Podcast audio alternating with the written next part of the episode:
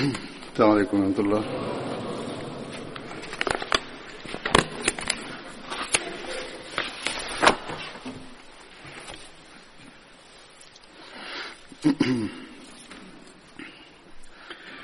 أشهد أن لا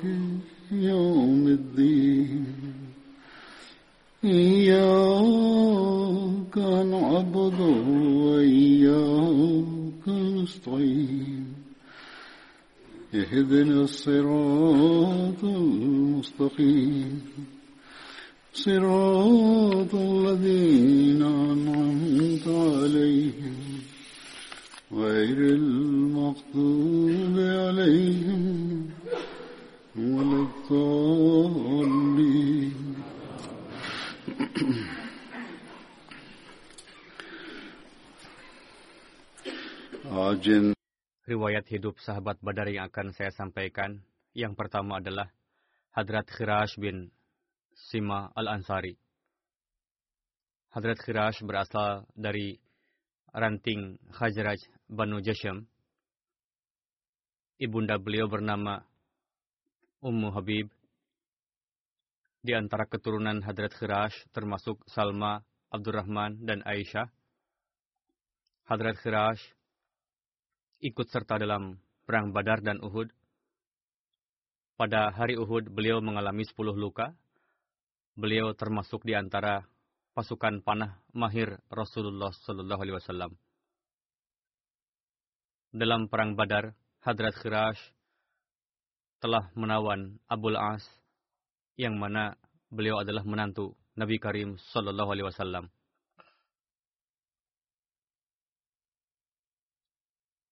Sahabat berikutnya adalah Hadrat Ubaid bin Taihan.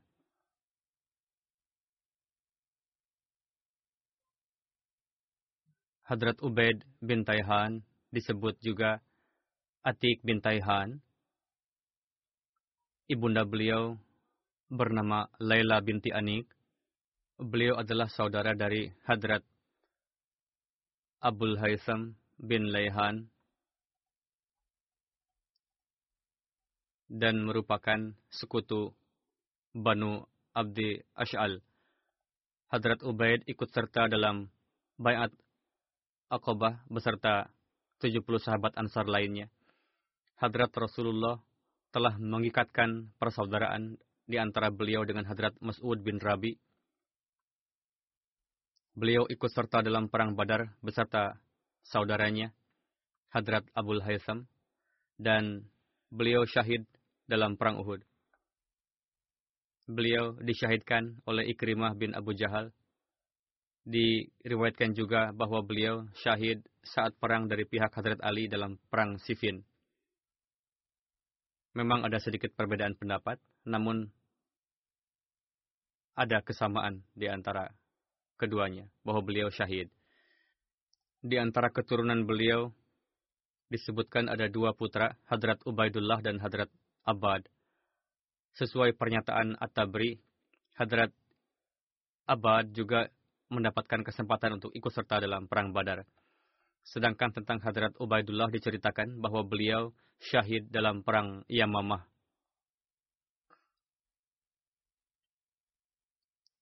Sahabat berikutnya adalah Hadrat Abu Hanna Malik bin Amr. Hadrat Abu Hanna adalah julukan beliau. Malik bin Amr adalah nama asli beliau. Muhammad bin Umar al-Waqidi menyertakan beliau dalam sahabat Badar. memang ada perbedaan pendapat mengenai nama beliau. Menurut beberapa pendapat, beliau bernama Amir dan disebutkan juga Sabit bin Nu'man. Beliau dipanggil Abu Habbah dan Abu Hayyah. Tetapi Muhammad bin Umar Waqidi mengatakan bahwa didapati dua orang yang mendapatkan julukan Abu Habbah, Abu Hibah bin Ghaziyah bin Amr dan yang kedua Abu Hibah bin Abdi Amr Al-Mazini. Keduanya tidak ikut serta dalam perang Badar. Dalam sahabat Badar tidak didapati seseorang dengan julukan Abu Hibah, melainkan yang ikut serta dalam perang Badar mempunyai julukan Abu Hannah. Dari sisi tersebut, mereka menegaskan bahwa Abu Hannah lah julukan beliau. Sahabat berikutnya adalah Hadrat Abdullah bin Zaid bin Salabah. Beliau dipanggil Abdullah bin Zaid al-Ansari. Julukan beliau Abu Muhammad. Ayahanda beliau bernama Zaid bin Salabah. Beliau juga termasuk sahabat. Beliau berasal dari kabilah Khajraj Ansar Banu Jashem. Beliau ikut serta dalam bayat Aqabah beserta 70 sahabat Ansar dan ikut serta bersama Rasulullah dalam perang Badar, Uhud, Khandak, dan peperangan lainnya. Pada saat Fatah Mekah, bendera Banu Haris bin Khajraj dipegang oleh beliau. Hadrat Abdullah bin Zaid sudah mengetahui tulis-menulis bahasa Arab sebelum memeluk Islam, sedangkan pada zaman itu tulis-menulis sangat minim di kalangan Arab. Sangat minim sekali orang yang pandai menulis keturunan Hadrat Abdullah bin Zaid, mukim di Madinah. Seorang putra beliau bernama Muhammad yang lahir dari istri yang bernama Sa'adah binti Khulaib dan seorang putri Ummi Hamid, Ummi Humaid yang ibundanya berasal dari keturunan Yaman. Saudara beliau Huresh bin Zahid yang merupakan sahabat Badar dan saudari beliau bernama Quraibah binti Zaid juga seorang sahabat perempuan. Hadrat Abdullah bin Zaid adalah seorang sahabat yang dikabarkan lafaz-lafaz azan dalam mimpi dan beliau mengabarkan kepada Rasulullah tentangnya yang membuat Rasulullah memerintahkan kepada Hadrat Bilal untuk mengumandangkan azan sesuai dengan lafaz-lafaz yang dilihat oleh Hadrat Abdullah dalam mimpi. Ini adalah peristiwa tahun 1 Hijriah setelah pembangunan Masjid Nabawi. Selengkapnya sebagai berikut. Hadrat Abu Umair bin Anas al-Ansari, salah seorang dari sahabat Ansar, meriwayatkan dari pamanda beliau bahwasanya dia berkata, Rasulullah berfikir bagaimana cara menyuruh orang-orang supaya berkumpul untuk salat. Diusulkan kepada beliau, supaya sebuah bendera dipasang pada waktu salat, sehingga ketika orang-orang melihatnya, mereka akan saling memberitahu. Namun beliau, Shallallahu Alaihi Wasallam, tidak menyetujui usulan tersebut. Perawi mengatakan bahwa diusulkan lagi untuk menggunakan trompet besar yang ditiup dengan suara keras seperti yang dilakukan oleh Yahudi. Namun Rasul juga tidak menyetujuinya karena itu adalah cara-cara orang Yahudi Perawi mengatakan, kemudian beliau diminta pendapat tentang kentongan. Rasulullah bersabda bahwa itu adalah cara-cara orang Nasrani. Kemudian Hadrat Abdullah bin Zaid pulang dan memikirkan seperti yang tengah difikirkan oleh Rasulullah. Lalu berdoa. Beliau mengatakan bahwa beliau diperlihatkan azan dalam mimpi. Hadrat Abdullah bin Zaid menceritakan bahwa saya melihat dalam mimpi, melihat seseorang yang menggenggam kentongan saya bertanya kepada orang itu, Hai hamba Allah, akankah engkau menjual kentongan ini? Dia berkata, apa yang akan kau lakukan dengannya? Saya berkata, kami akan menggunakannya untuk menyeru orang-orang kepada salat. Dia berkata, haruskah ku beritahu kamu yang lebih baik daripada itu? Saya berkata, kenapa tidak? Hadrat Abdullah mengatakan bahwa dia mengatakan, katakanlah, ulangilah kata-kata azan berikut. Allahu Akbar, Allahu Akbar. Ashhadu an la ilaha illallah. Ashhadu an la ilaha illallah. Ashhadu anna Muhammadar Rasulullah. Ashhadu anna Muhammadar Rasulullah. Hayya 'alas salah. Hayya 'alas salah. Hayya 'alal falah. Hayya 'alal falah. Allahu akbar, Allahu akbar. La ilaha illallah. Saya bacakan juga terjemahannya untuk anak-anak dan para mu'allaf. Kita setiap hari mendengar azan, tetapi saya melihat beberapa orang masih belum mengetahui terjemahannya. Artinya adalah Allah Maha Besar, Allah Maha Besar. Ini harus diucapkan empat kali. Aku menyaksikan bahwa tidak ada yang patut disembah kecuali Allah. Ini diucapkan dua kali. Lalu aku menyaksikan bahwa Muhammad Rasulullah Sallallahu Alaihi Wasallam adalah utusan Allah. Ini juga dua kali. Lalu marilah menuju salat. Hayya ala salah. Marilah menuju salat. Hayya ala falah. Marilah menuju kemenangan. Marilah menuju kemenangan. Allah Maha Besar. Ini harus diucapkan dua kali. Lalu, La ilaha illallah. Tidak ada yang layak disembah kecuali Allah. Kemudian beliau mengatakan, setelah mengulang lafaz-lafaz tersebut, orang itu menepi sedikit dariku, lalu berkata, ketika kalian mendirikan salat, biasakanlah mengumandangkan ini, lalu ulangilah lafaz-lafaz komat berikut, Allahu Akbar, Allahu Akbar, Ashadu an la ilaha illallah, Ashadu anna Muhammadar Rasulullah, Hayya ala salah, Hayya ala falah, Qad qamatis salah, Qad qamatis salah, Allahu Akbar, Allahu Akbar, La ilaha illallah.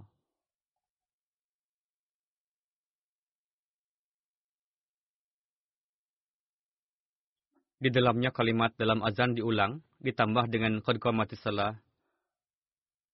Artinya salat sudah berdiri, salat sudah berdiri. Kemudian Allah Maha Besar, Allah Maha Besar. Kemudian beliau mengatakan, ketika sudah pagi, aku hadir ke hadapan Rasul dan menceritakan apa yang saya lihat. Rasul bersabda, Sesungguhnya jika Allah berkehendak, ini adalah mimpi yang benar.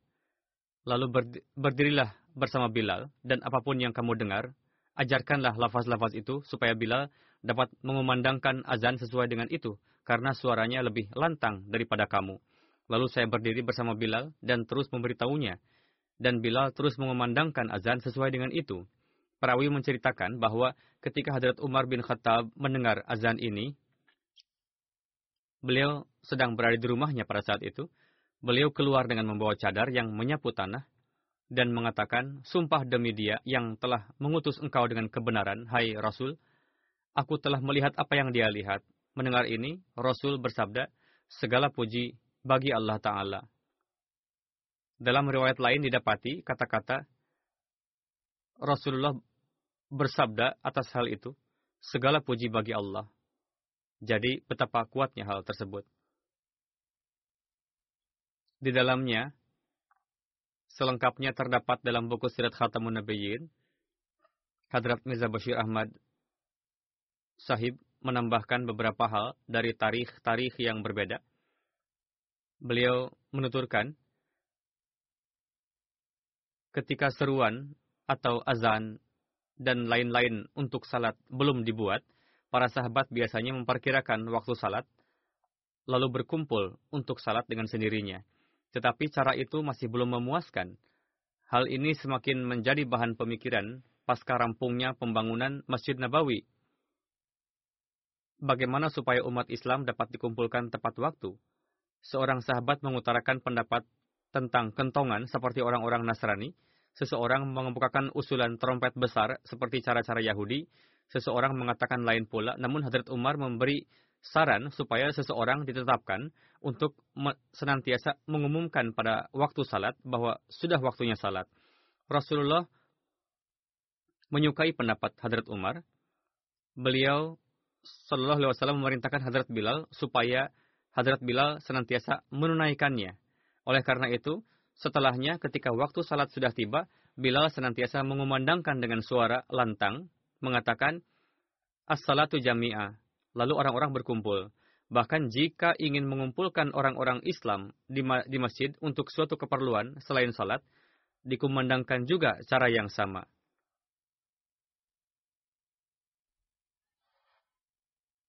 setelah beberapa lama, seorang sahabat, Hadrat Abdullah bin Zaid al-Ansari, diajari lafaz-lafaz azan dalam mimpi. Setelah itu, beliau menjumpai Rasulullah dan menceritakan mimpi tersebut, serta menyampaikan bahwa beliau mendengar seseorang menyuruhkan ini sebagai azan dalam mimpi. Rasul bersabda, mimpi ini berasal dari Tuhan, dan Abdullah diperintahkan supaya mengajarkan lafaz-lafaz ini kepada Bilal. Beliau menulis bahwa kebetulan sekali bahwa ketika Bilal mengumandangkan azan pertama kali dalam kata-kata tersebut, Hadrat Umar mendengarnya dan segera hadir di hadapan Rasul dan mengutarakan, Wahai Rasulullah, sekarang lafaz-lafaz yang Bilal kumandangkan, nyatanya lafaz-lafaz ini juga yang aku lihat dalam mimpi. Tertera dalam sebuah riwayat bahwa ketika Rasul mendengar lafaz-lafaz azan, Rasul bersabda, telah turun wahyu sesuai dengan itu. Bashir bin Muhammad meriwayatkan dari ayahanda beliau bahwa Hadrat Abdullah bin Zaid yang diperlihatkan azan dalam mimpi, menyedekahkan seluruh harta yang biasa beliau dan putra beliau gunakan untuk memenuhi kebutuhan hidup beliau serahkan hartanya itu kepada Rasulullah. Setelah mengetahui anaknya menyedekahkan seluruh hartanya, ayahanda beliau menghadap Rasulullah dan mengutarakan, Wahai Rasul, Abdullah bin Zaid telah menyedekahkan seluruh harta yang biasa ia gunakan untuk memenuhi kebutuhan hidup. Atas hal itu Rasul memanggil Hadrat Abdullah bin Zaid dan bersabda, Sesungguhnya Allah telah menerima sedekah engkau dari engkau yang telah engkau berikan. Tetapi, kembalikanlah itu kepada orang tuamu sebagai warisan. Kini, kembalikanlah kepada orang tua sebagai warisan. Bashir mengatakan bahwa kami mendapatinya sebagai warisan, yakni anak-anak beliau mendapatkan bagian darinya. Pada satu kesempatan, Rasulullah Shallallahu Alaihi Wasallam memberikan kuku beliau sebagai hadiah tabaruk kepada Hadrat Abdullah bin Zaid. Detailnya adalah putra Hadrat Abdullah bin Zaid, Muhammad menceritakan bahwa ayahanda beliau menghadap Nabi Shallallahu Alaihi Wasallam pada kesempatan Hujatul Wida pada waktu pengorbanan di Manhar, yakni tempat kurban di Medan Mina, dan ada orang lain di antara sahabat Ansar yang menyertai beliau. Rasulullah membagikan pengorbanan-pengorbanan itu. Hadrat Abdullah bin Zaid dan sahabat Ansar beliau tidak menerima sedikit pun. Kemudian Rasulullah menyuruh memotong rambut beliau dalam sebuah kain dan membagikannya kepada orang-orang. Kemudian beliau menyuruh motong kuku beliau, lalu diberikan kepada Hadrat Abdullah bin Zaid dan sahabat Ansar beliau diriwayatkan dari Hadrat Aisyah bahwa seseorang hadir di hadapan Nabi Karim Sallallahu Alaihi Wasallam dan menyampaikan, Ya Rasulullah, demi Tuhan, sesungguhnya engkau lebih kucintai daripada pribadiku sendiri, dan sesungguhnya engkau lebih kucintai daripada keluargaku sendiri, dan sesungguhnya engkau lebih kucintai daripada anak keturunanku sendiri.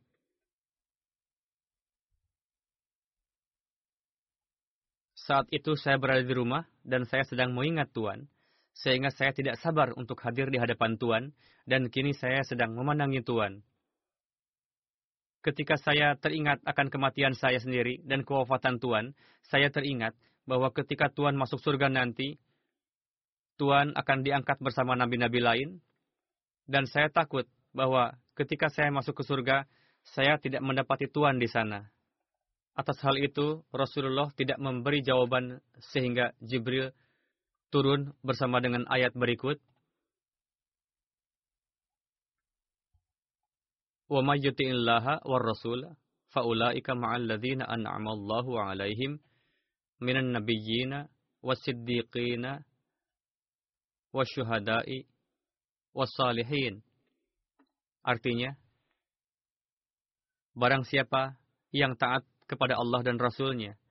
Mereka akan menyertai orang-orang yang telah Allah berikan nikmat kepada mereka, yakni di antara para nabi, siddiq, syuhada, dan salihin. Ayat ini juga kita kemukakan sebagai dalil bahwa makom kenabian tanpa syariat dapat diraih dengan ketaatan kepada Rasulullah.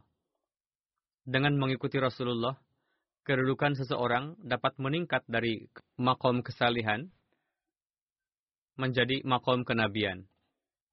Walhasil, makom kenabian, apakah itu kenabian tanpa syariat? Dan dari kalangan umat Rasulullah, tetap merupakan makom yang sangat tinggi, dan Allah Ta'ala menganugerahkannya kepada orang yang dikehendakinya. Adapun berkenaan dengan Masih Maud yang akan datang, Rasul sendiri menggunakan sebutan Nabiullah. Untuk itu, kita meyakini Hadrat Masih Maud sebagai Nabi tanpa syariat baru dari kalangan umat Rasulullah yang mana dengannya tidak mengurangi ketinggian makom khatamun nubuwat Rasulullah, melainkan meninggikan. Yakni saat ini makom kenabian hanya dapat diraih dengan menjadi hamba atau umat Rasulullah. Yang berpendapat seperti ini tidak hanya kita, bahkan orang-orang suci terdahulu pun sama sebagaimana Imam Raghib berpendapat bahwa nabi tanpa syariat dari kalangan umat Rasulullah dapat datang setelah Rasulullah. Saya singgung hal ini dalam membahas ayat tersebut supaya jelas. Allamah Zarqani menulis bahwa dalam berbagai kitab tafsir, riwayat tersebut dijumpai dalam kaitannya dengan hamba sahaya Rasul bernama Hadrat Suban, Adapun dalam tafsir Yambul Hayat tertulis berkenaan dengan Makatil bin Sulaiman bahwa Hadrat Abdullah bin Zaid Ansari tersebut adalah orang yang melihat kalimah azan dalam mimpi. Allah Mazarkani menulis, jika hal tersebut benar, mungkin saja keduanya telah menyampaikan hal tersebut kepada Rasul, sehingga turun ayat atas hal itu. Dijumpai juga keterangan bahwa banyak sahabat yang telah menyampaikan hal tersebut kepada Rasul.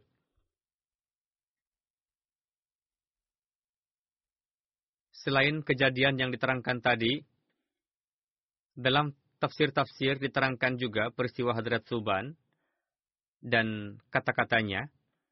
Selengkapnya sebagai berikut. Hadrat Suban sangat mencintai Rasulullah dan tidak bisa bertahan lama terjauh dari Rasul. Suatu hari ketika beliau menghadap Rasul, raut wajahnya berubah dan tampak sedih. Rasul bertanya,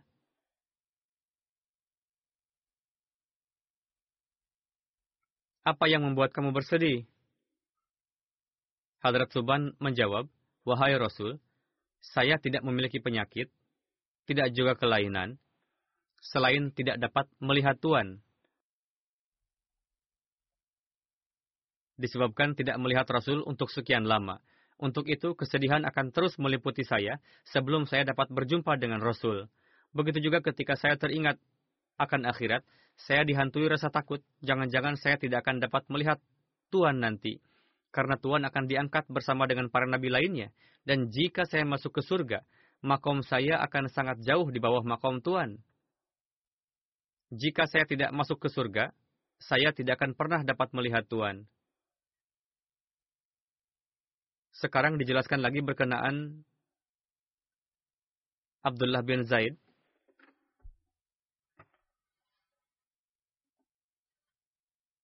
Allama Zarkani menulis, Hadrat Abdullah bin Zaid sedang bekerja di ladang.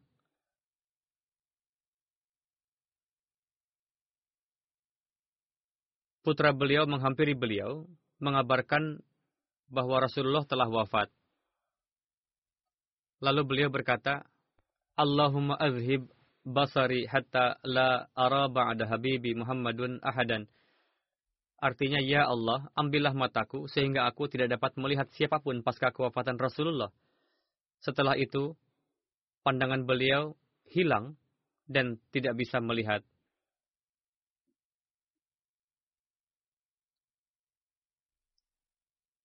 Berkenaan dengan kewafatan beliau radhiyallahu anhu, terdapat perbedaan pendapat Sebagian berpendapat bahwa beliau wafat pasca perang Uhud, namun mayoritas berpendapat bahwa beliau ikut serta bersama dengan Rasul dalam seluruh peperangan, lalu wafat pada masa akhir Hadrat Utsman 32 Hijri di Madinah. Jika kisah penglihatan beliau tadi dianggap benar, nampaknya beliau wafat pada masa Hadrat Utsman. Pada saat itu usia beliau 64 tahun. Hadrat Utsman memimpin salat jenazah beliau.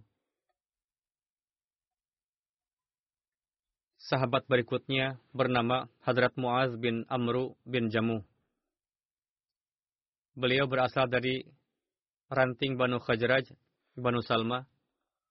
Beliau ikut serta pada bayat akabah kedua, Perang Badar dan Uhud. Ayahanda beliau, Hadrat Amru bin Jamu adalah sahabat Rasulullah yang syahid pada Perang Uhud. Ibunda beliau bernama Hin binti Amru, Musa bin Uqbah, Abu Ma'syar, dan Muhammad bin Amru Waqidi berpendapat bahwa saudara beliau Muawiz bin Amru ikut serta pada perang Badar. Istri beliau bernama Subaitah binti Amru, berasal dari ranting Banu Khajraj Banu Sa'idah. Dari beliau terlahir seorang putra bernama Abdullah dan putri Umamah. Hadrat Muaz ikut serta pada bayat akobah kedua namun ayah beliau, Amru bin Jamu, masih sangat teguh dalam keyakinan syiriknya. Berkenaan dengan proses bayatnya, ayah beliau tertulis dalam buku sirat Ibnu Hisham, yakni terjadi dalam waktu beberapa tahun.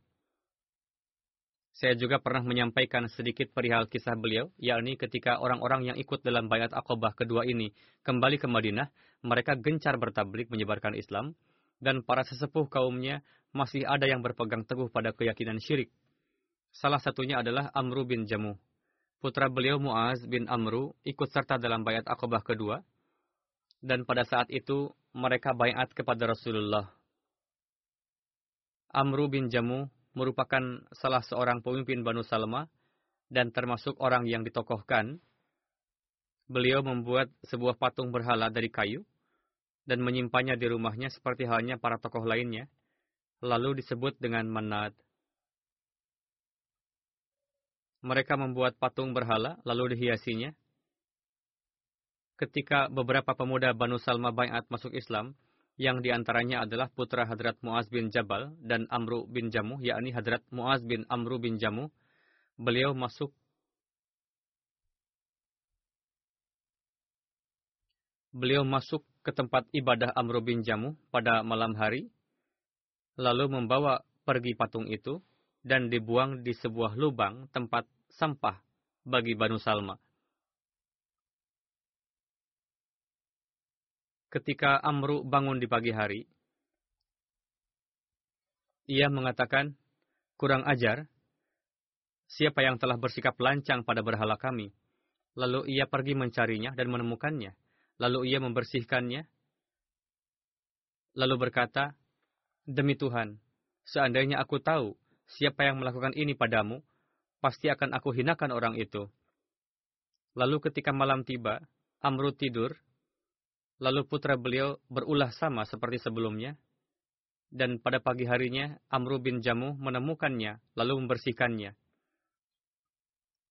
Kejadian ini terjadi berkali-kali, lalu ia mengeluarkan pedang, lalu diletakkan di leher berhala itu, dan berkata kepada berhala,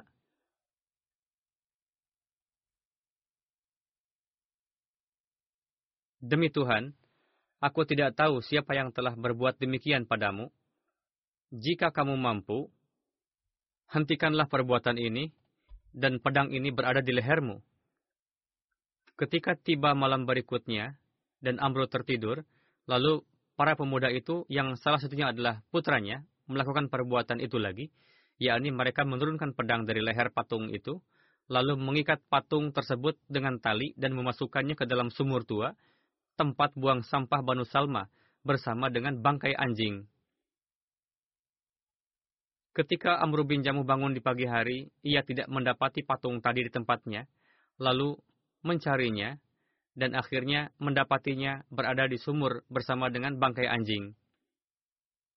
Ketika ia melihat pemandangan itu, terbukalah hakikat kepadanya, dan umat muslim dalam kaumnya juga telah menyampaikan ajaran Islam kepadanya, sehingga berkat rahmatnya beliau bayat masuk Islam. Dalam Sirat Ibnu Hisham, kisah tersebut tertulis, patung berhala tersebut tidak berdaya menghadapi perang, lantas apa gunanya menyembah Tuhan yang seperti itu? Hadrat Muaz bin Amru bin Jamu termasuk salah seorang yang membunuh Abu Jahal, sebagaimana tertulis dalam riwayat Bukhari, bahwa Salih bin Ibrahim meriwayatkan dari kakeknya Hadrat Abdurrahman bin Auf mengatakan, saya tengah berdiri di barisan dalam perang badar, mengarahkan pandangan ke kanan dan ke kiri, ternyata ada dua anak lelaki ansar. Saya pun berkeinginan seandainya aku berada di antara orang-orang yang lebih muda dariku.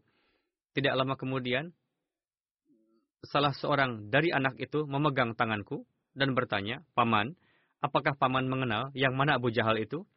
Saya menjawab, ya. Apa urusanmu dengannya? Anak itu menjawab, saya dengar Abu Jahal sering menghina Rasulullah. Demi zat yang jiwaku berada di tangannya, jika aku bisa melihatnya, mataku dan matanya tidak akan berpisah sebelum salah satu dari kami ditakdirkan mati terlebih dahulu. Saya heran dibuatnya. Lalu anak kedua memegang tangan saya dan menanyakan pertanyaan yang sama padaku. Tidak lama kemudian, saya melihat Abu Jahal tengah berkeliling di antara pasukan. Saya berkata, itulah orang yang kamu tanyakan padaku. Seketika mendengar itu, kedua anak itu langsung melesat ke arah Abu Jahal dengan mengangkat pedang, lalu menyerang Abu Jahal dan berhasil menumbangkannya. Kedua, setelah itu, kedua anak itu kembali menjumpai Rasul dan mengabarkan kepada beliau. Rasul bertanya, siapa di antara kamu berdua yang membunuh Abu Jahal? Keduanya mengatakan, saya telah membunuhnya. Rasul bertanya, apakah kalian sudah menyeka dan membersihkan pedang kalian? Mereka menjawab, belum. Setelah melihat kedua pedang mereka, Rasul bersabda, kalian berdualah yang telah membunuh Abu Jahal. Harta ganimah akan didapatkan oleh Muaz bin Amru bin Jamuh. Nama keduanya adalah Muaz, yakni Muaz bin Afra dan Muaz bin Amru bin Jamu. Di awal tadi telah dijelaskan kisah Muaz dan Muawiz. Namun, supaya tidak menimbulkan kesalahpahaman, untuk itu peristiwa pembunuhan tersebut yang diterangkan dalam berbagai kitab hadis dan sirat dan juga tercantum dalam riwayat Bukhari, di dalamnya diterangkan bahwa Hadrat Muaz bin Amru bin Jamu dan Hadrat Muaz bin Afra telah menyerang Abu Jahal dan membunuhnya, sedangkan Hadrat Abdullah bin Mas'ud memenggal kepalanya. Sementara di tempat lain Muaz dan Muawiz yang melakukannya.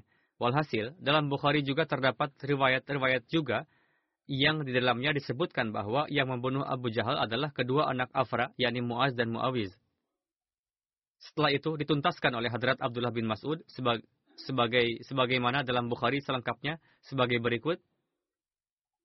Hadrat Anas meriwayatkan, pada saat perang Badar, Rasul bersabda, siapa yang akan melihat bagaimana keadaan Abu Jahal?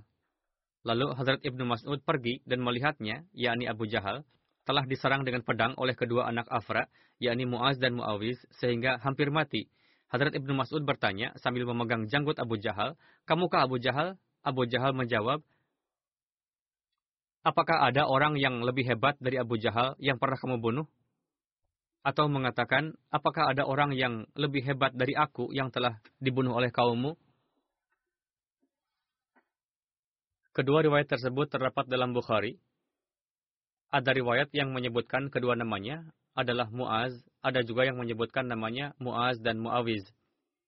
Pada satu tempat, kedua ayahnya berbeda, sedangkan dalam riwayat lainnya, nama ayahnya sama. Abidin Waliullah Syahsab mengakomodir semua riwayat-riwayat mengenai siapa yang membunuh Abu Jahal ini. Untuk menjelaskannya, beliau menulis sebagai berikut. Di dalam beberapa riwayat, dikatakan bahwa kedua anak Afra, yakni Muawiz dan Muazlah yang telah membuat Abu Jahal sekarat, setelah itu, Hadrat Abdullah bin Mas'ud memenggal kepalanya. Imam Ibnu Hajar mengemukakan hipotesa bahwa setelah Muaz bin Amru dan Muaz bin Afra, Muawiz bin Afra pun menebasnya. Oleh karena itu, Di dalam dua riwayat yang pertama disebutkan juga dua bersaudara ini, sedangkan dalam riwayat lainnya disebutkan dua orang yang berbeda. Dan di dalam syarah Fathul Bari, tertulis bahwa kemungkinan ketiganya memang terlibat. Untuk mencocokkan riwayat mengenai siapa yang membunuh Abu Jahal, Alama Badruddin Ayani menulis, Muaz bin Am Amru bin Jamu dan Muaz bin Afra serta Hadrat Abdullah bin Mas'udlah yang telah membunuh Abu Jahal.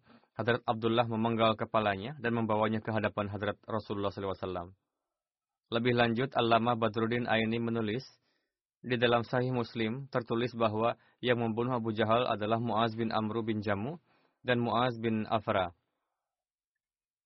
Nama ayah dari Muaz bin Afra adalah Haris bin Rifa dan ibunya adalah Afra yang merupakan putri dari Ubaidah bin Salibah.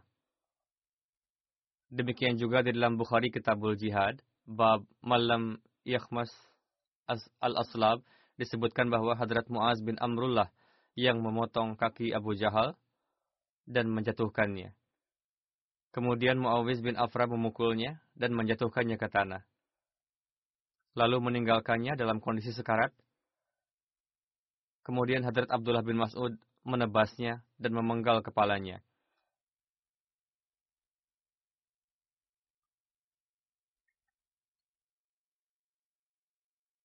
Kemudian beliau mengatakan, jika engkau mengatakan bahwa apa perlunya semua itu diceritakan bersamaan seperti itu, maka aku katakan bahwa mungkin terbunuhnya Abu Jahal ada andil mereka semua, oleh karena itu riwayatnya disatukan. Berdasarkan satu riwayat dari Zarqani, ketika Hadrat Abdullah bin Mas'ud melihat Abu Jahal, beliau mendapati kondisi ia sedang menarik nafas terakhirnya. Melihat hal ini, Hadrat Abdullah bin Mas'ud menginjakan kakinya di leher Abu Jahal dan berkata, Wahai musuh Allah, Allah telah menghinakan engkau. Abu Jahal menjawab dengan sombong, Aku sama sekali tidak terhina. Apakah kamu pernah membunuh seseorang yang lebih terhormat dari aku? Yakni, aku sama sekali tidak merasa terhina. Kemudian Abu Jahal berkata, Katakan kepadaku, medan pertempuran ini berada di pihak siapa sekarang? Siapa yang telah menang dan meraih kejayaan. Hadrat Abdullah bin Mas'ud menjawab, Allah dan Rasulnya telah menang.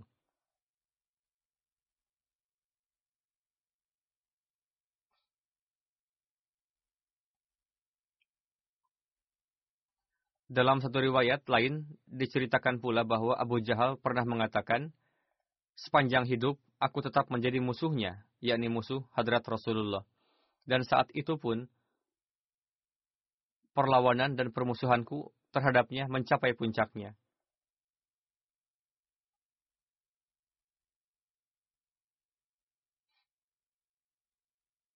Hadrat Abdullah bin Mas'ud memenggal kepala Abu Jahal, dan beliau membawa kepalanya itu ke hadapan Rasulullah. Maka Hadrat Rasulullah bersabda, Sebagaimana aku dalam pandangan Allah lebih mulia dan terhormat dari semua nabi, dan umatku lebih mulia dan terhormat dalam pandangan Allah Ta'ala dibandingkan seluruh umat-umat yang lainnya. Demikian juga Fir'aun umat ini pun adalah yang paling keras di antara Fir'aun-Fir'aun umat lainnya. Penyebabnya ialah, Hatta idha adrakahul gharaku qala amantu annahu la ilaha illalladhi amanat bihi Banu Israel. Di dalam Al-Quran, surah Yunus dikatakan, Ketika Firaun hampir tenggelam, ia berkata, "Aku beriman bahwa sesungguhnya tidak ada Tuhan melainkan Tuhan yang diimani oleh Bani Israel." Sedangkan Firaun umat ini lebih hebat dalam permusuhan dan kekafirannya, sebagaimana nampak dari perkataan Abu Jahal. Selain itu, terdapat juga dalam riwayat bahwa setelah mendapat kabar kematian Abu Jahal, ada juga di riwayat lain disebutkan setelah melihat kepala Abu Jahal, Hadrat Rasulullah bersabda, Allahul ladzi la ilaha illahu. yakni Allah adalah zat yang tidak ada sembahan lain selain dia. Demikian juga Rasul bersabda, Alhamdulillahilladzi a'azzal islama wa ahlah. yakni segala puji bagi Allah yang telah menganugerahkan kehormatan kepada Islam dan para pengikutnya. Terdapat juga riwayat berikut ini bahwa Hadrat Rasulullah bersabda, Sesungguhnya di setiap fir umat ada Fir'aun, dan Fir'aun di umat ini adalah Abu Jahal yang Allah Ta'ala telah binasakan dengan cara yang sangat buruk. Hadrat Muaz bin Amru bin Jamuh wafat di masa kekhalifahan Hadrat Utsman. Khalifah bin Hayyad meriwayatkan Muaz bin Amru bin Jamu terluka pada saat perang Badar. Setelah itu beliau sakit hingga masa kekhalifahan Hadrat Utsman, kemudian wafat di Madinah. Hadrat Utsman menyalatkan jenazah beliau dan beliau dimakamkan di Jannatul Baqi. Hadrat Abu Hurairah meriwayatkan bahwa Rasulullah Shallallahu Alaihi Wasallam bersabda, Muaz bin Amru bin Jamu adalah seorang yang sangat baik. Semoga Allah Ta'ala menurunkan ribuan rahmatnya kepada orang-orang yang tenggelam dalam kecintaan kepada Allah Ta'ala dan kekasihnya. Dan semoga mereka menjadi orang-orang yang meraih keridhaan Allah Ta'ala. Setelah salat Jumat, saya akan memimpin salat satu salat jenazah gaib, yakni yang terhormat Malik Sultan Harun Khan Sahib, yang wafat pada 27 Maret di Islamabad. Inna lillahi wa inna ilaihi raji'un.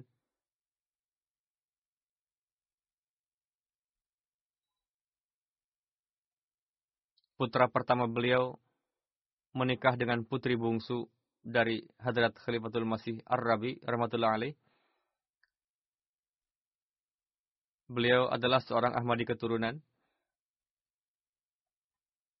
Ayah beliau bernama Kolonel Malik Sultan Muhammad Khan Sahib yang banyak pada tahun 23 di usia 23 tahun di tangan Hadrat Khalifatul Masih As-Sani radhiyallahu anhu dan dalam keluarga beliau hanya beliau sendiri yang Ahmadi.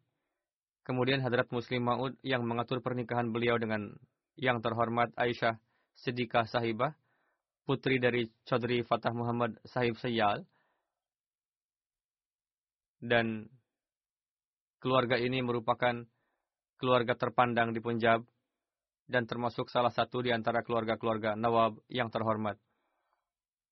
Malik Amir Muhammad Khan yang pada saat itu merupakan gubernur Pakistan Barat, yang dikenal dengan gelar Nawab Kalabag, merupakan sepupu dari Malik Sultan Muhammad Sahib. Kakek beliau bernama Malik Sultan Sarkharusa Khan. Pada saat itu tengah berkuasa kerajaan Inggris di masa itu India dan Pakistan adalah sebuah koloni dan mereka memiliki kedudukan yang tinggi karena status kebangsawanannya.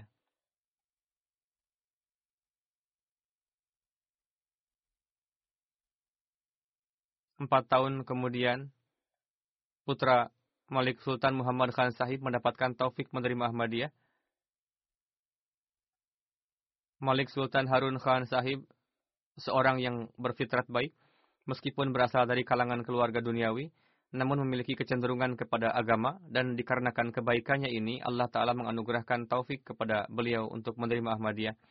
Sultan Harun, Harun Khan Sahib menikah dengan sahibah Hamid Sahibah, putri dari Chaudhry Abdul Hamid Sahib yang adalah seorang general manager di Water and Power Development Authority Hadrat Khalifatul Masih As-Salis yang membimbing pernikahan beliau.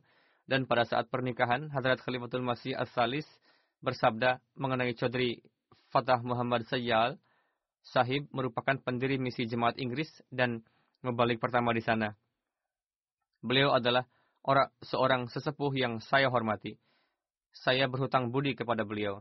Ketika saya masih kecil, beliau suka mengajak saya dan memperluas pengalaman saya dan dengan tinggal bersama dengan Chaudhry Fatah Muhammad Sayyal, saya juga mendapatkan kesempatan untuk mengungkapkan rasa simpati saya kepada orang-orang yang tinggal di perkampungan. Sekarang pun apabila saya bertemu dengan seorang penduduk desa yang sederhana, saya sangat gembira ketika berbicara dengan mereka dengan bahasa yang sederhana. Dan kegembiraan seperti ini tidak saya rasakan ketika berbincang dengan orang kota, karena orang kota biasanya formal, dan dikarenakan kebiasaan formal inilah, secara tidak disadari, kita mulai terbawa formal. Beliau bersabda, bagaimanapun hari ini saya mengumumkan pernikahan cucu dari sesepuh yang saya hormati ini, Malik Sultan Harun Khan bin Kolonel Sultan Muhammad Khan.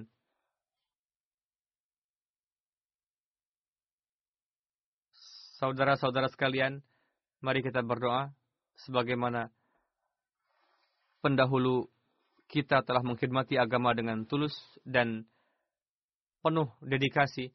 Semoga semangat pengkhidmatan dan pengorbanan ini tetap tegak dan nampak dalam diri anak keturunan mereka.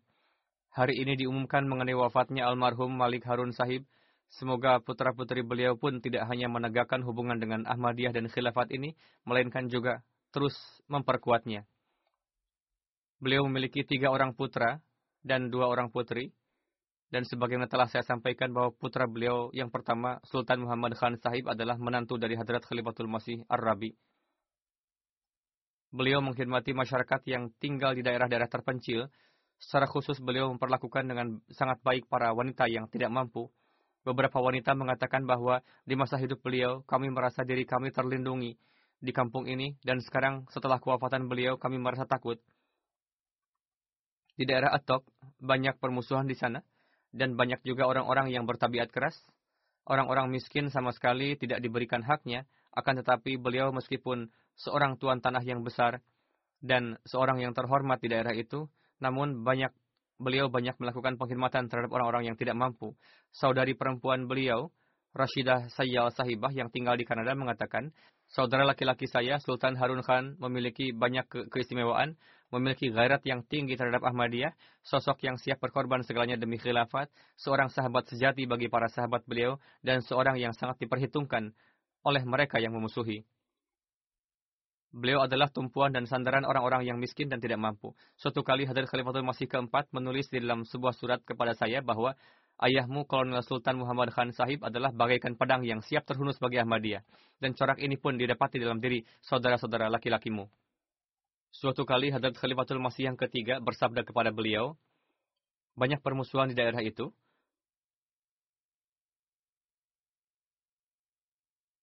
Terkadang permusuhan itu dikarenakan properti dan tanah. Terkadang juga dikarenakan oleh status sebagai Ahmadi. Hadrat Khalifatul Masih yang ketiga bersabda kepada beliau, Anda akan ditembaki, tapi peluru akan lewat di atas Anda. Insya Allah tidak akan terjadi apa-apa. Rashidah Sayyal Sahibah menulis, kami melihat sabda Hadrat Khalifatul Masih yang ketiga itu tergenapi. Pada tahun 1977, di kantor polisi Fatih yang terjadi penyerangan yang mematikan terhadap beliau, Malik Sultan Harun Sahib ditembaki, peluru melintas di rambut beliau, namun beliau tidak tergores sedikit pun, dan Allah Ta'ala menjaga beliau dengan corak mukjizat. Beliau seorang yang sangat dermawan kepada orang-orang miskin dan membutuhkan. Beliau adalah sandaran bagi orang-orang yang lemah. Kakak beliau, Malik Sultan Rashid Khan Sahib mengatakan, setelah kewafatan almarhum ayah kami, beliaulah pemimpin sesungguhnya dalam keluarga kami. Ketika ada suatu pekerjaan jemaat, meskipun saya berusaha dengan sekuat tenaga, beliau selalu mengungguli saya. Beliau adalah seorang pecinta sejati Hadrat Masih Maud Islam dan para khalifah. Suatu kali, setelah peristiwa pada tahun 74, seorang officer senior bertanya kepada saya, Bagaimana keimanan Anda kepada Hadrat Sahib? Anda? Beliau menjawab, keimanan saya kepada khilafat kuat seperti besi. Dalam perjalanan hijrah Hadrat Khalifatul Masih Ar-Rabi, beliau satu kendaraan dengan huzur hingga Karachi. Beliau mendapatkan kesempatan untuk menyertai Hadrat Khalifatul Masih yang keempat. Rashid Sahib menulis, di antara surat-surat Hadrat Khalifatul Masih yang keempat kepada saya, dalam satu surat Huzur menyatakan beliau sebagai Jenderal Ahmadiyah, di surat yang lainnya dikatakan sebagai pedang kecintaan dan gairat yang terhunus demi Ahmadiyah. Sejauh kaitannya dengan salat tahajud dan tilawat Al-Quran, sangat sedikit orang yang tahu, oleh karena itu sama sekali tidak ada yang menceritakannya. Akan tetapi dalam kedua hal ini beliau sangat dawam. Mungkin saya juga tidak akan mengetahuinya jika pada tahun 2016 kami berdua tidak tinggal satu kamar selama empat bulan dikarenakan saya sedang sakit keras. Di hari-hari itu, saya sangat sulit untuk duduk dan berdiri, Beliau tinggal di satu kamar dengan saya untuk merawat saya. Saya melihat kedawaman beliau dalam menilawatkan Al-Quran dan salat nawafil. Saya mengatakan kepada beliau, mengapa kita tidak mengambil seorang pembantu saja untuk membantu saya? Daripada Anda menjaga saya setiap waktu. Maka beliau berkata, ketika saya sendiri ada di samping Anda, lantas apa perlunya seorang pembantu? Kemudian Rashid Sahib menulis, beliau adalah wujud yang sangat bermanfaat bagi manusia, Beliau mendirikan 9 sampai 10 sekolah. Kemudian apabila datang suatu masa di mana pemasukan beliau tidak banyak dan tidak bisa memberikan kepada sekolah, maka beliau sendiri ikut bekerja bersama para buruh dan ber, berkata kepada para buruh, saya bekerja lebih daripada kalian. Sama sekali tidak ada perasaan bahwa saya adalah putra seorang nawab atau seorang tuan tanah besar di daerah ini. Putri beliau Mahmudah Sultanah Kashif menulis, kecintaan dan kesetiaan para kepada khilafat bukanlah hal yang tersembunyi dalam diri ayah saya. Pelajaran yang saya dapatkan dari pergaulan sehari-hari dengan ayah saya adalah selalu bertawakal kepada Allah dan selalu berdoa kepada Allah dalam setiap urusan dalam kehidupan. Jika tidak berdoa, maka tidak ada keberkatan. Beliau begitu berserah diri kepada Allah Ta'ala, seorang yang sangat pemberani, tidak takut kepada siapa pun selain kepada Allah Ta'ala. Beliau sangat senang melakukan pengkhidmatan terhadap makhluk. Demikian juga putra beliau, Sultan Muhammad Khan, mengatakan, Ayah saya banyak melakukan aktivitas-aktivitas sosial. Beliau mendirikan delapan sekolah dan memberikan tanah untuk dua lahan pekuburan. Beliau memberikan lahan untuk delapan sekolah, memberikan pekerjaan kepada begitu banyak orang-orang miskin. Semoga Allah Ta'ala memberikan rahmat dan ampunannya kepada beliau dan semoga anak keturunan beliau senantiasa menegakkan kebaikan-kebaikan beliau dan senantiasa menjalin hubungan dengan jemaat dan khilafat. Sebagaimana telah saya sampaikan, saya akan memimpin salat jenazah gaib beliau setelah salat Jumat ini.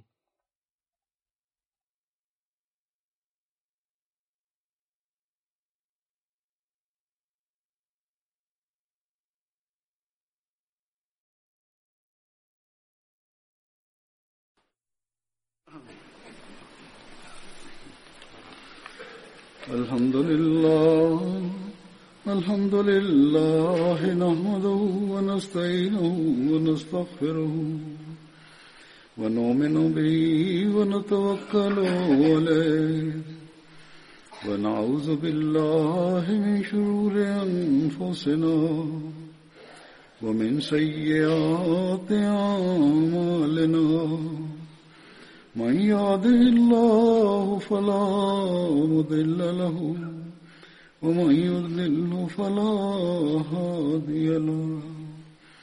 ونشهد أن لا إله إلا الله. ونشهد أن محمدا عبده ورسوله. عباد الله رحمكم الله. إن الله يأمر بالعدل واللسان. وإيتاء ذي القربى وينهى عن الفحشاء والمنكر والبغي يعظكم لعلكم تذكرون. اذكروا الله يذكركم وادعوه يستجب لكم. ولذكر الله أكبر